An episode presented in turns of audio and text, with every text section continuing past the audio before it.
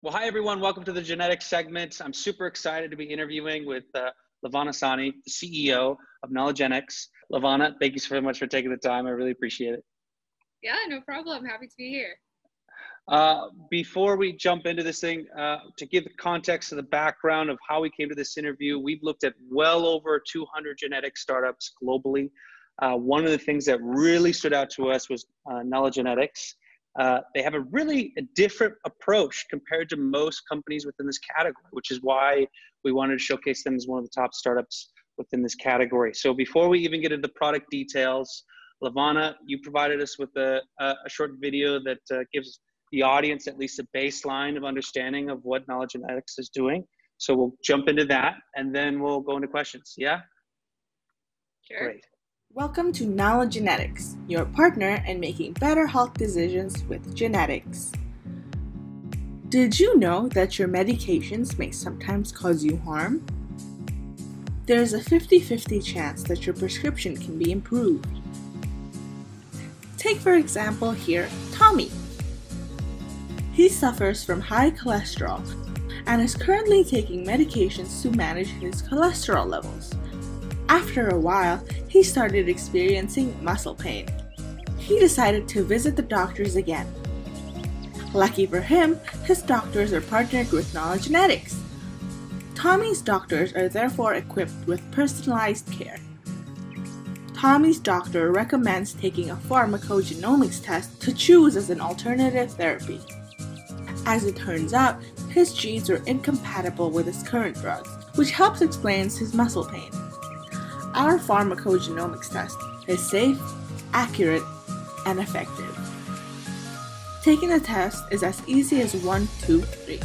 1. Consult with your doctor. 2. Fill up the order form to share your medical history. 3. Collect your sample with a buccal swab and our team will pick it up and take care of the rest. After the sample is analyzed, a personalized report will be generated. Our report includes more than 100 drug interactions and many more. It will tell you the five actions to recommend with your medicine to follow dose, increase the dose, decrease the dose, increase monitoring, and changing your prescription completely. To access even more drug interactions, access your report in our app. There, you can also set medicine timers.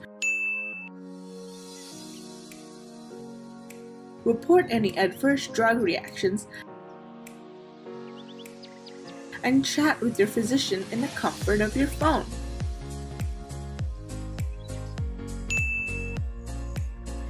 Everyone's DNA is unique. Your prescription should be too. Start your personal medicine journey with us.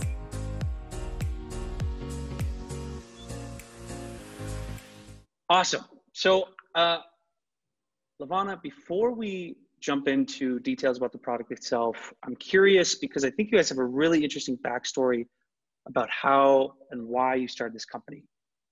Yeah. Could you share the details? Of course. Um, so, Nala Genetics didn't start out um, wanting to create a genetics company necessarily. We uh, we were a spin-off of Genome Institute of Singapore, and at the time, I was working uh, with the human genetics group there, who uh, which has found a biomarker for predicting dapsone hypersensitivity syndrome, which is a type of injury that um, people who are taking this drug called dapsone may get. Um, if they take dapsone, um, um, and have this biomarker or genetic biomarker um, called HLA-B1301. So the group that I was working with at the time um, discovered this biomarker with some Chinese collaborators, and uh, we really wanted to validate this biomarker in Indonesian population. I myself is Indonesian, uh, my co-founder is Indonesian, so we thought it was an interesting project at the time. So we created a prototype um, that worked on dried blood samples, um, created the, the genetic testing kit, found a collaborator, a great collaborator in Litbangkes or the National kind of Research Institute of Indonesia and deployed the solution there. We needed a place to kind of collaborate or an, uh, I guess like an entity to collaborate with the government. So we created Nala Genetics because of that. Um, the, pro- the project went so much better than we expected um, such that to this point, I think the collaborator right now is drafting a, a basically somewhat of a regulation for the uh, healthcare insurance uh, scheme to actually cover this test for you know uh, people with leprosy um, in in in um, eastern Indonesia, and so um, we we were able to kind of show that the biomarker was present in 20% of uh, Indonesian population, which is very high, and it could save thousands of lives every year because of the injuries caused by drug uh, that is supposed to save their lives. And so um, this type of story was um, life-saving, of course, for the patients, but also this idea that it ended up being cost-saving from the government perspective or the payer. Um, and I think in the US and many other markets as well, um, cost effectiveness becomes like one of the major issues for payer systems or how technologies got adopted. But it traditionally wasn't a, um, I guess, for um, uh, traditionally, I guess in the genetic space at the time, a lot of things were being um, marketed as direct to consumer. And so the approach that we um, we were we were looking at this product is that uh, we wanted genetic testing to be um, available and accessible to as many people as possible. And so that's why it was very important for us to actually work with payer systems to be able to see the cost effectiveness of such an approach. Um, and, and, and finally, we'll be able to kind of scale the solutions moving forward. So Nala Genetics, ever since that project, looks at biomarkers and uh, that, that we think as, are important to be implemented in the clinical sphere today uh, but also work with partners to show efficacy and, and cost effectiveness towards that um, sort of um, uh, uh, payer cycle that we wanted to do to achieve scale. Awesome. Well, and and it's actually it's an interesting approach because the, the service that you're offering is is really just an end-to-end solution that gives a lot of users actual information about the drugs that they should be taking based on the genetics. Right. Why did you take this approach of matching DNA with impacts on drug use? This is, it seems very, it's quite niche in some sense. Yeah. Um, so within genetics, I think uh, genetic testing has um, caught on. Um, not, not. I, I think technology-wise, everyone knows it has arrived you know everyone saw the graph of how it's like you know like super super low these days like compared to like the 10 billion dollars that at first um, was was uh, to sequence the first person so um, i think i think what's important to when we learned about the market and what genetic testing uh, how genetic testing got implemented in multiple markets is very driven by use cases so in China, it was NIPT. It took the took the market by storm. And the story there was that you know you really wanted to know if your your kid is going to be a boy or a girl, and an NIPT can actually give that indication ahead of time compared to the normal pregnancy tests, right? Which is not the traditional use case for what an NIPT is supposed to be useful for, but um, it was important culturally. In the US, 23andMe was able to kind of drive that adoption forward, especially in the mass population with, um, you know, ancestry, which is, uh, you know, strong emotionally and culturally as well. I think like um, once we figure that out, that, you know, uh, it, betting on a use case is important and it can, uh, and being very good in a certain category pays off um, initially at least for for a for a young startup like ours. I think um, the question for Nala Genetics was then well we're not just going to open a lab and just try to um, give sequencing services to anybody. The question becomes well what do we want to be really good at within genetics and the use cases? And how do we kind of drive the adoption for that particular use case as much as we can.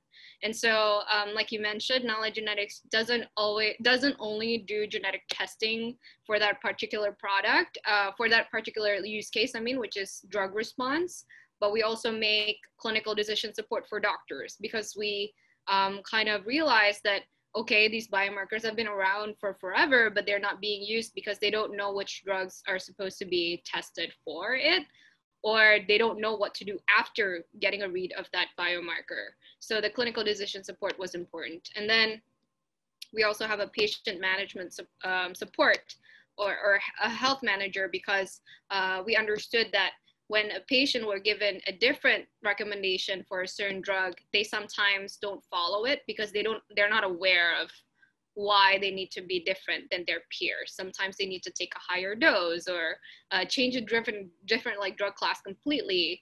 And um, you know it it it, it kind of takes a while for them to kind of understand okay this is because my genetics and it's personalized for me so that that that's why the end to end and in terms of the the use case and why we focused on that it was because we kind of uh, looked into you know how how the technology was kind of really adopted by the people. It was it was driven by use cases rather than the blind faith that the technology has arrived and whatever you want to do with it you know definitely go forward. But it doesn't seem to be the case because um, awareness of the mass population or like the the kols at least is very important to to i think drive the adoption forward. Awesome no, it definitely makes sense. And I, am I'm, I'm curious that this actual process itself, are you guys doing the sequencing process and or at least how involved are you in that? And are you using other labs? Are you using your own equipment? Yeah. How much are you involved? Right. So Nala Genetics doesn't actually own uh, their own clinical labs what we do is we empower other labs in multiple countries and multiple markets to run their own pharmacogenomics module. Um, what that means is that um, Nala Genetics has capabilities in design and development of genetic testing, creating the software, uh, managing, you know, even consents uh, and patient information on the cloud software. Um, but we we kind of um, uh, like to say that we run a decentralized lab operation system. We want to make sure that we were able to kind of navigate multiple markets um, efficiently rather than having to build a lab in, in every single market. Because I think when you look at the US and you, the market is so big that building a genetic test lab um, incredibly makes sense, right? Economies of scale kind of you know allows it and so on and so forth. But in, in southeast asia where the market is so fragmented um, you know sending a, a, lab sample from singapore to indonesia or indonesia to singapore more likely it's just going to be it's just going to be really hard. And um, with a trend right now and i think you know it's it's going to be even harder. And um, the the the cost is kind of uh, it's, it's very different right? Because if you um, operate with the manpower cost of Singapore, but you're selling it to you know Indonesian willingness to pay market, it just doesn't match, right? So a lot of the tweaking that you have to do, or we have to do, um, is really um, the approach ended up being uh, let's focus on the product and making it as easy as possible for all the labs that wanted to adopt genetic testing um, to be able to do that. And so uh, Nala Genetics focuses a lot on, on the R&D and the product side rather than the servicing um, by opening labs in multiple markets. Awesome. And it's, is it, do you guys also provide the sampling kits as well? Or is that on behalf of the lab?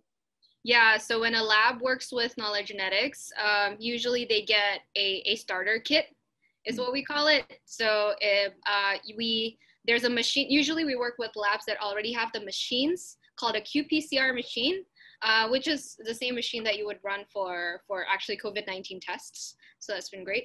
Um, and then they would get a genetic test kit, and which is basically like strip tubes that they can pipette into the plates that they run on these machines.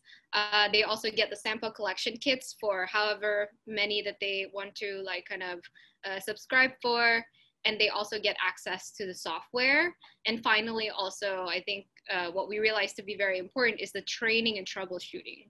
So yeah we can give them all the starter kit but a lot of these labs are kind of um, the, the first step kind of going into genetics. So for example, these labs traditionally only run microbiology tests and, you know, cartridge testing for different types of like viral infections and stuff like that.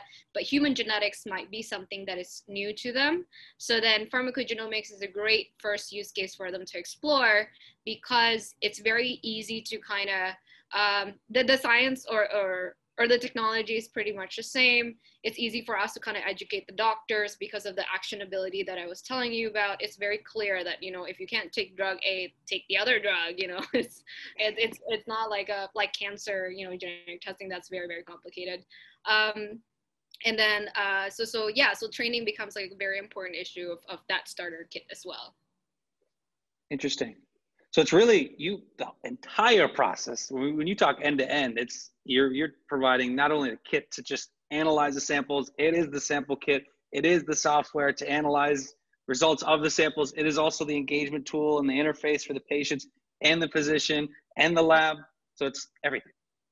Yeah, yeah, and and we're able to only do that because again we focused on one thing, which mm-hmm. is pharmacogenetics if we were to do this plus cancer plus cardiovascular plus you know all the yeah it's like it's impossible but pharmacogenomics is, is is definitely a unique market and it allows us to be able to get this approach of a very specific and per use case but but also very broad in terms of the services that we provide uh, which has been helpful. Also um, in terms of like helping these labs like set up workflows for covid-19 for example it was the exact same um, kind of approach, right? It's we'll we'll offer you everything, um, and you become our partner in kind of running a COVID nineteen test. Um, but it's it's the same thing. We offer you the software, we offer you the reagents, we offer you the consumables, and we train the manpower such that you can run by yourself. Uh, but but we you know but um, we have that relationship of being able to kind of uh, run a lab together, or we're kind of your empowered uh, partner to do to do so. Awesome.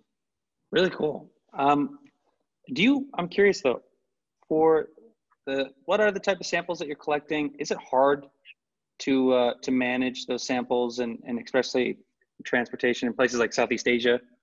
And yeah. does that, does that have a, is it, is it just challenging for a lot of your lab partners to work with, or they already have a good understanding of how to manage that process themselves? Yeah, so that's a great part about, you know, um, not not having our own service lab is that we we don't have to deal with that issue, hmm. the logistics issue, because we work with hospitals and labs who have a pool of patients already going in, and um, you know, pharmacogenomics is is yeah a test that you can definitely take you know at home but generally it always is introduced by your caretaker your medical professional, um, your care manager, right? So uh, the entry point is the hospital. The entry point is the outpatient clinic. So working with hospitals and labs kind of makes sense because um, the, the patient is already there oftentimes. Uh, but in other situations where we're trying to kind of like educate them, the patients directly and they are able to kind of send the samples in, um, it's actually very easy to get the buccal swab sample. So that's what we use. We use buccal swab, um, which is like a, a, giant cotton bud that you kind of swipe into the sides of your cheek. cheek.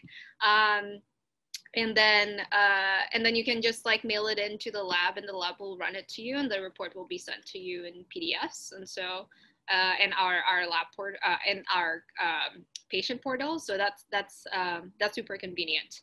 Uh, with COVID 19, I think like things changed a little bit. Like a lot of people prefer blood. You know, the labs prefer blood because they don't want to deal with, you know, the the the samples um, and the possibility of getting infected. But and then the leprosy idea or project was using blood samples as well. So we're kind of flexible in terms of the the samples, as long as the labs do have a proto a protocol to do so. Um, so a lot of a lot of uh, you know these workflow where Nala Genetics kind of help is that we will help uh, tell them uh, how to validate these samples. So you know maybe uh, our workflow right now we tell the the hospital systems hey you can actually uh, prefer preferably you can run this with buccal swabs but if they want to run it with blood we will help them dis- design a study that shows a the blood samples are just as good in Nala Genetics testing kits um, and then tell them that actually you can use all these other samples as well. But at the end of the day it's the jurisdiction of the lab to be able to work with whatever sample that they want to be using with. Cool and do you guys also, can you use uh, pre-existing genetic reports as well that someone may have already done with another lab service or company? Yeah, absolutely. So our clinical decision support system is a also is uh, sold as a standalone like additional product. So labs who are interested uh, already have sort of microarray solutions or next generation sequencing solutions um, have asked to work with us to uh, get the annotation platform or the clinical decision support system so they can add use cases to the existing data that they have. Um, uh, although patients are not able to directly ask for, for, from us to, to do these things because we're not a group of doctors, we're not a lab, it still is within the, the lab's jurisdiction if they feel like this is a useful case for, for a lot of their patients and existing like um, uh, clients. It is a great way to kind of increase the, the uh, kind of your uh, bang for the buck, right? Like you already generated all these data sets. Now, what what else can you tell about mm. a person's genome? And our software is able to do that. Cool. And and the you are testing of what seems like a specific set of genes and how that relates to a handful of, I guess, a common set of drugs. Can you explain these handful of genes that you're focused on right now and how that might relate and those those drugs that you're trying to associate with and why that might be important. Yeah no that's a great question. Um, one of the first um, so so i think like there's a, couple of genetic testing companies also in the us and other places that try to develop their own genetic panel right? So the, the question is like how, how do you think of uh, what biomarkers do you want to put in this panel, um, how big the panel would be, uh, what indications or intended to use does this panel have. Um, for, for us, when we looked at, uh, once we decided that we wanted to work on pharmacogenomics, um, we created a systematic approach on choosing biomarkers. Um, we didn't, what, what companies, what we've seen companies do is that they gather expert opinions. So they gather a bunch of doctors and you know uh, maybe KOL sit around and kind of look at the review of these biomarkers and pick which ones they think are the best to do so. Um, being a young company and young you know like myself and knowing that maybe the approach for these KOLs may not exist in Southeast Asian markets because it is a new field maybe like the KOL are, are, are not as immersed in this field as much as the US or the UK. We um, instead believed in the fact that as long as the biomarkers have um, guidelines by um, pharmacogenomics consortia, they are endorsed by the FDA, they have, you know, um, a frequency in the population that guarantees for it to be useful, uh, so not too rare and also the fact that it's relevant for the certain markets that we work with. We kind of score it based on that different, you know, factors among many others. Um, and then the ones that are at the top, then we include it in the panel. So it's a, an objective approach. Uh, we we kind of don't put our our own uh, you know subjective opinions on it however you know however tempting that may be at the, at the end of the day um, and then also after that um, what we uh, came up with is basically genes, pharmacokinetic and pharmacotransporter uh, genes that are important for um, the standard um, uh, drugs that are prescribed in cardiovascular, um, psychiatry, and outpatient. So outpatient includes pain, uh, lifestyle medications like gout, and some others. So, so that's the three panels that we have. We have cardiovascular, we have psychiatry, and outpatient. Um, and it was derived from you know that algorithm that we created outside of you know scoring all the biomarkers out there. And then we also did a lot of interviews with doctors uh, just to see how what are the drugs that make sense to kind of be lumped together versus drugs that need to be separate. So to the extent that you know maybe epilepsy and cardiovascular drugs um, might be might make sense to actually couple together. In stroke patients they have a lot of seizures. So sometimes the doctor want to want to actually have these two drugs together in a panel uh, versus you know cardiovascular drugs and schizophrenic drugs. It's very although there are some overlap it's not as common. So these type of things we can only understand if we talk to doctors. And so that's sort of the last stage of how we created those panels. Um, but yeah those are generally like how we how we created it. And okay one last point about this is also um, I, I, think the, the approach of um, uh, you know uh, it, more more drugs are definitely better than less. Um, uh, or, or more biomarker definitely better than less. But I think um, with the in, in our perspective, it's like that, right? Like for sci- scientists and uh, companies, data is always king. But to the doctors, it's not always like that you know sometimes if you read things that they don't don't necessarily want to know they don't want to see it as a liability or a responsibility for them to be able to take care of their patients based on information that they didn't even ask for. So that that remains sort of a counterbalance. And so rather than going all the way and kind of reading all the important genes um, or every single gene out there um, the doctors and what they they think is useful right then and there is a very important aspect and that drives a lot of adoption as well um, so then they don't have to deal with liabilities. And the second part obviously is cost.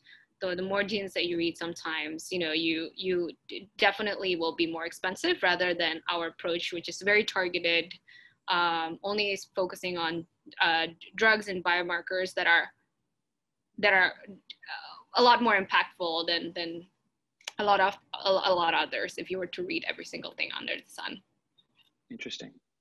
And how did you find the relationship between these drugs and these specific genes? Where did you build that data set? Yeah, um, so uh, there's a lot of public information already related to pharmacogenomics. It's um, it's not a new field at, at, all, so it's been around for a long time since again the human genome was first um, sequenced. I think pharmacogenomics was one of the most exciting promises uh, that people have in the field. Um, and then and so we curate those databases, um, scientific databases. We also curated a lot of um, uh, publications that validate those biomarkers in our population, Southeast Asia and Asian population. So we have a collection of thousands of papers that may not uh, be uh, you know, looked into by the US when the FDA makes a recommendation, for example, but it's very important to show validation in, in, in local doctors to show that, hey, this biomarker has been proven to be effective or frequent enough that is relevant to your practice. Um, and then um, there's also guidelines from pharmacogenomics consortia, um, uh, like CPIC or DPWG from, from Dutch, um, and then some other bodies that we've identified to be important, like PMDA from Japan and some others. And so they all have their guidelines. So I guess like the, the bottom line is that there's a lot of public information. Um, I think for the doctors to kind of use pharmacogenomics, um, cost is definitely the issue. So designing the panel was one, but the second one is kind of summarizing all that information into digestible formats for the doctors. And so knowing which information trumps the other, because sometimes it it kind of contradicts with each other um, and then uh, summarizing the information into something that they can use for daily practice because they make decisions in a split second right? So they don't have time to read 40 different papers for just one recommendation. You know stuff like this is um, a lot of what our clinical decision support can do. Gotcha. And so a lot um, of times if if when these tests are done uh, if a specific gene might be present that you know is probably shouldn't be mixed with a drug, whether it's one of those three categories you talked about, outpatient, cardiovascular, et cetera, that uh, it's a doctor on their end, their interface is don't administer this, here's alternatives. Here's yeah. Why, in a short yeah. form. Exactly. Yeah, exactly. So uh, there's five different actions, you know, take it, don't take it, increase dose, lower dose, or increase monitoring. So it's very easy for the doctors to use. Um, but on that note, also, I think a lot of the biomarkers that are um, included right now is um, from public databases still lacks in evidence in, in, in our population. So, um, uh, you know, in Southeast Asia, obviously not, not, not a lot of grants, you know, going around like studying pharmacogenomics yet. Uh, hopefully it will be, but um, the idea why Nala Genetics, I think, approach to solving this this problem as well is to uh, that patient engagement side right? So then when you administer this recommendation to the patient um, we hope to get real world evidence to show that well when you're this type of genotype and you're this type of um, drug combination and you have this type of diagnosis um, the success rate of that combination is 70% for remission for example. So then um, that type of data set is probably not something that you can do clinical trials for because it's super expensive. Uh, but over time, as more and more people use the genetic test, input their data, and um, will be able to kind of generate more evidence, it can drive adoption. So it creates this flywheel effect to also uh, sustainably kind of validate biomarkers over time. Mm. Interesting. And, and you, you kind of may have already touched on it a little bit already, but why is it important for providers to uh, ask or require some of their patients to take these genetic tests before they give a medication? And, and at, a, at a provider looking at it from a high level versus, you know, I individually for the patient, better care, yes. But yeah. um, what is the what are the consequences if they they don't use your solution um, and they are giving patients medication without uh, having details on genetics? Yeah. Um, so, uh, so, so pr- traditionally, when when pharmacogenomics wasn't here, what people have been doing for um, figuring out the right medication for their patients um, is is is trial and error. Um, and trial and error can you know can can work uh, for for some uh, medications, but in some situations, it may lead to severe effects like adverse drug reactions, like the one for leprosy that I told you about. For cardiovascular, you know, you get rehospitalized a lot because the drug is too thick, too thin, you know, um, related to which uh, metabolizer profile that you have, or related to psychiatry, you might get patients who um, will have to try you know seven different combinations of drugs to just get to the right point. And that takes a lot of money a lot of time and sometimes it makes the patients worse over time. Um, so these type of effects um, definitely you know fall under the category of better patient care. Um, but if i was you know a hospital and i put myself in that in those shoes um, in asia you know there was a survey that basically says why hospitals adopt um, adopt new technologies. And it really is to you know a lot of it is really the the novelty aspect unfortunately. That's how they look at it.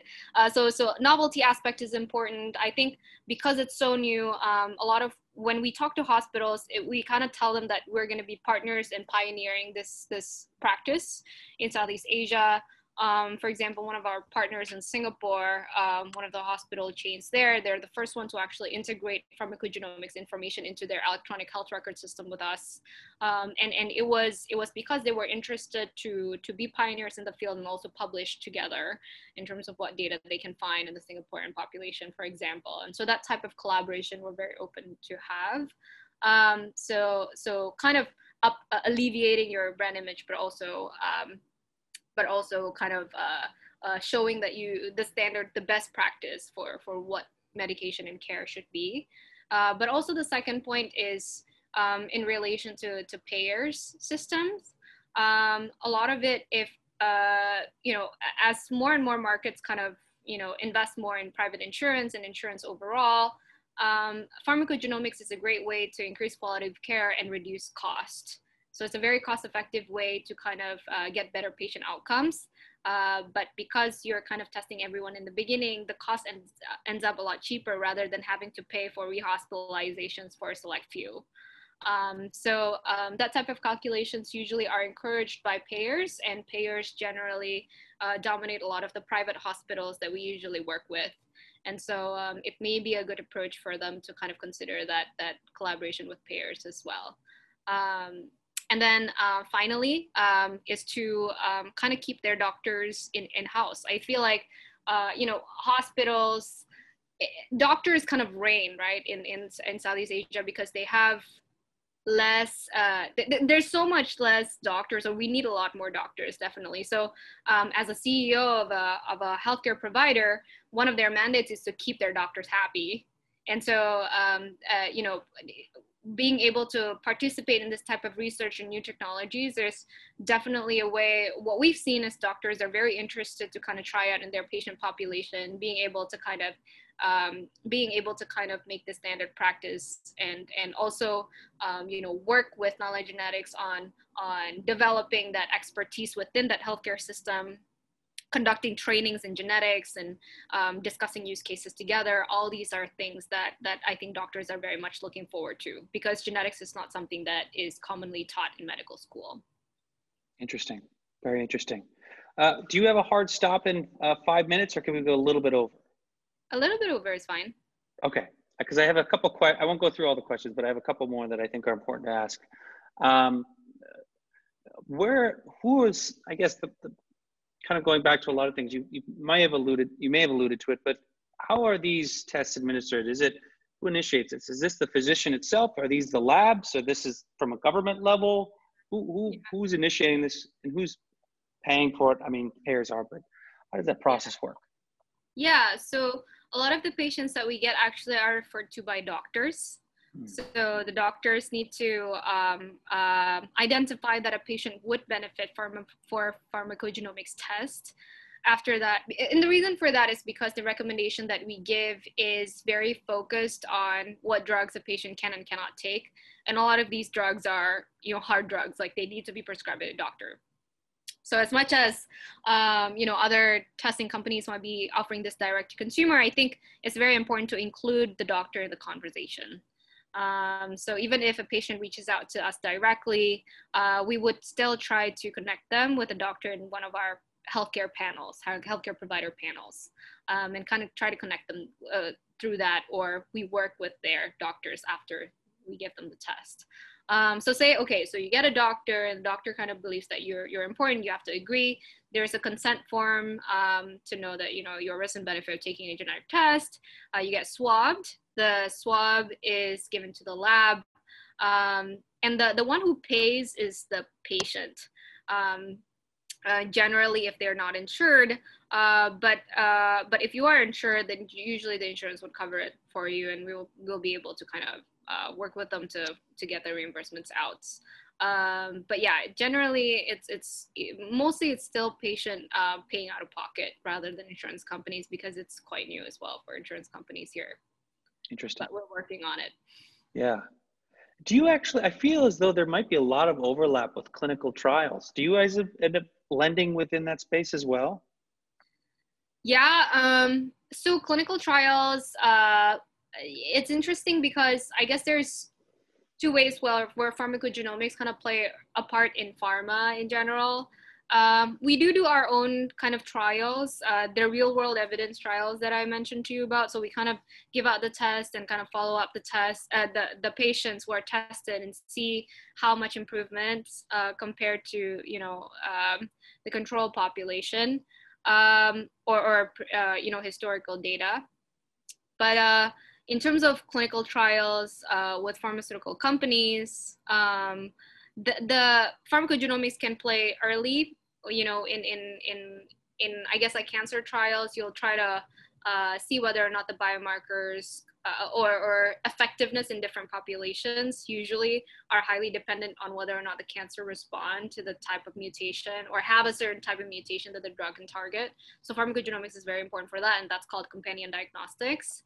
Um, however, pharmacogenomics can also play a lot of part in phase four clinical trials uh, where you're kind of the goal of phase four clinical trials is that well you're already um, uh, out in the field but um, you need to you need to continuously monitor like who actually gets um, adverse drug reactions or injuries. And sometimes one of the reasons why you know uh, these are caused for certain drugs is because of the genetic makeup of um, of people. And sometimes because the clinical trial um, wasn't diverse enough or couldn't really or, or saw you know some adverse drug reactions but not a lot in that patient population you can only see this type of effect after the drug is being used for a lot of people. And that's where phase four clinical trials kind of come in. Um, but in general um, i think trials are um, you know collaborating for, with pharmaceutical companies um, can can be generally fall under those two buckets uh, but we also do our own trials to uh, show efficacy of the biomarkers when we're selling our diagnostics um, as well. Gotcha. Mm-hmm. Okay. And uh, one of the things I wanted to highlight, which I thought, which is why your company was unique, was the the workflows that you added beyond just the sequencing services. So you you know you're giving both physicians and patients a mobile platform or just a platform to be able to view results you have genetic counselors or you can connect people with just counselors that can help them understand the information that they have. Uh, you can you actually provide a tool that can track medication usage and remind users to not only take it but report side effects etc um, a lot of cool stuff. Did you want to talk any about some of those features that you have and just highlight them at all? Yeah definitely. So um, I, I can I can tell them I guess in particularly for this one use case um, for tamoxifen, um, which is what we're um, advocating a lot with one of our um, key opinion leaders in Indonesia. Um, it's for, for this gene called CYP2D6, um, being able to tell whether or not a, a women with uh, premenopausal women to actually take either uh, for adjuvant therapy. So there's a couple of classes that you can choose from. Either it's aromatase inhibitors or tamoxifen or hormone um, uh, controllers, right? So um, if you are a poor metabolizer, you'll be able to kind of, uh, you are recommended to take aromatase inhibitors um, in a, basically a different class of drug. So what the platform has been able to do for uh, these set of doctors that we're working with is number one, identify which sets of patients actually um, uh, qualify for testing. So we'll help them vet through those. Um, and then after that, uh, obviously the genetic testing portion. Um, and then after that, also the, the report that they get is particularly to uh, see, you know, that decision, whether or not you need to uh, take a different class of drug or take the drug that is, you know, generally for the population. And then uh, these, when, when the patient actually are given the, the report, the report has a QR code that they can scan. And then this this uh, that that would lead them to our mobile app. And the mobile app will help them in uh, a few things. Um, number one is to remind their medications. Um, get educated on you know what other things are important to to know about you know the drug and maintaining that uh, you know chronic medication um, so things like you know different lifestyle you know choices that might may help and um, questions that we can help answer through newsletter formats. Um, there's also uh, medical history. So then over time, we actually submitted another study to follow these patients for another three years uh, to kind of see, to kind of track like the different um, remission or relapse for breast cancer, because that's the whole point of, you know, taking this drug is so you don't relapse to have another breast cancer uh, recurrence. Um, and then there's also um, uh, the feature of the app also allows them to uh, share information to um, other doctors if they if they see it's important.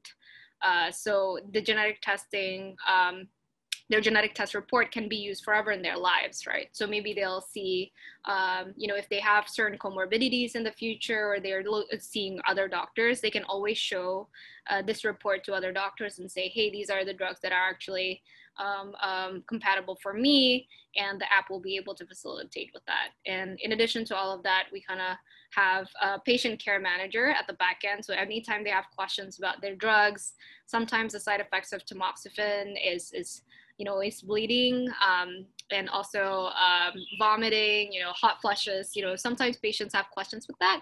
And we will be able to help the doctors answer those questions um, um, um as well. And so it's kind of an extension for the doctors, so they don't have to explain every single thing about their DNA test every single time. Uh, so yeah, so those are some of the features that the patients I feel like find very helpful in the in the mobile app. That's awesome. Well, I, I thank you for like going through a, a specific use case. I think that helps uh, uh, help a lot of people understand some of those features. But um, I, I, know we're a little bit over time, so I want to be respectful of your time, and I'll, I'll, quickly jump to the last final questions that I had for you. But I'm curious, what what do you think is the future of genetic services, and what do you see that most people don't? Oh no. Um, eh, it's a very loaded question. Eh, genetics. I, I think there's a lot of interest in uh, genetic editing, transcriptomics, or like general omics. Um, where genetics is just one pillar of so many things that you can learn about yourself, right? So I think previously genetics was sought after as the silver bullet, you know, because remember the Time magazine cover, oh, we have figured out the human genome, you know, like we have figured out the blueprint of the humans, but um, we know so little about the about how what DNA is, and people have looked into epigenetics, you know, uh, proteomics and transcriptomics. There's so many different angles to kind of understand uh, what uh, a certain disease would do. Um, I think why we, you know, we, I think, you know, uh, for in genetic editing, obviously is very exciting, like CRISPR, Cas9, all that type of stuff. Um, but I think what what is important for us to kind of advocate in the genetic testing space in Southeast Asia is that uh, the cooler the technology doesn't mean the bigger impact.